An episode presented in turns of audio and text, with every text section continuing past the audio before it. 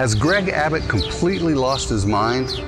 Is he drunk with power, or is there something more sinister going on? Find out this and more on One Star, One Texas.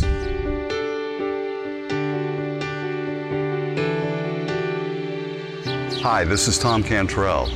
Greg Abbott is not crazy, but he is a calculated Trumpian style tyrant who has seized upon hatred, fear, and division to further his political agenda. Recently, Governor Abbott has been pounding on the Travis County Sheriff's Office, complaining that dangerous criminals are being released because of the sheriff's policy on ICE detainer requests. Let's take a close look at the governor's view and how it stacks up against reality. First, it should be noted that every day people accused of serious crimes are released, and most of them are not undocumented immigrants. How can this happen in America? It can happen because we are a nation of laws. A person is innocent until proven guilty. They are entitled to due process of law.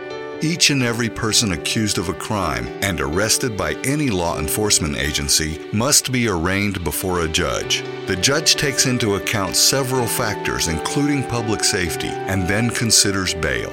The amount of bail can range from personal recognizance to denial of bail if the judge believes the accused offender poses a risk to society. Once the bail is set, the accused can bond out and be released pending trial.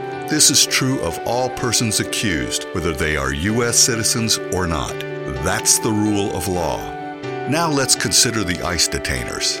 ICE wants local law enforcement to continue to hold a person even after they've made bail. Why is this necessary?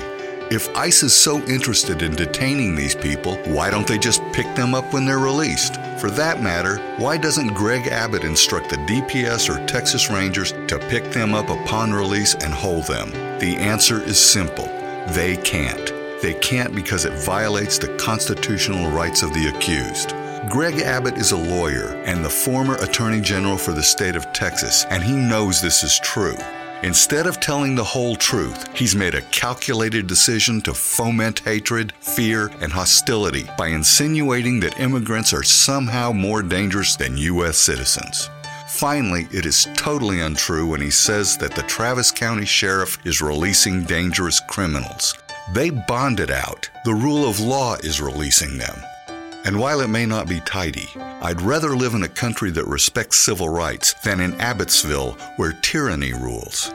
For One Star, One Texas, this is Tom Cantrell.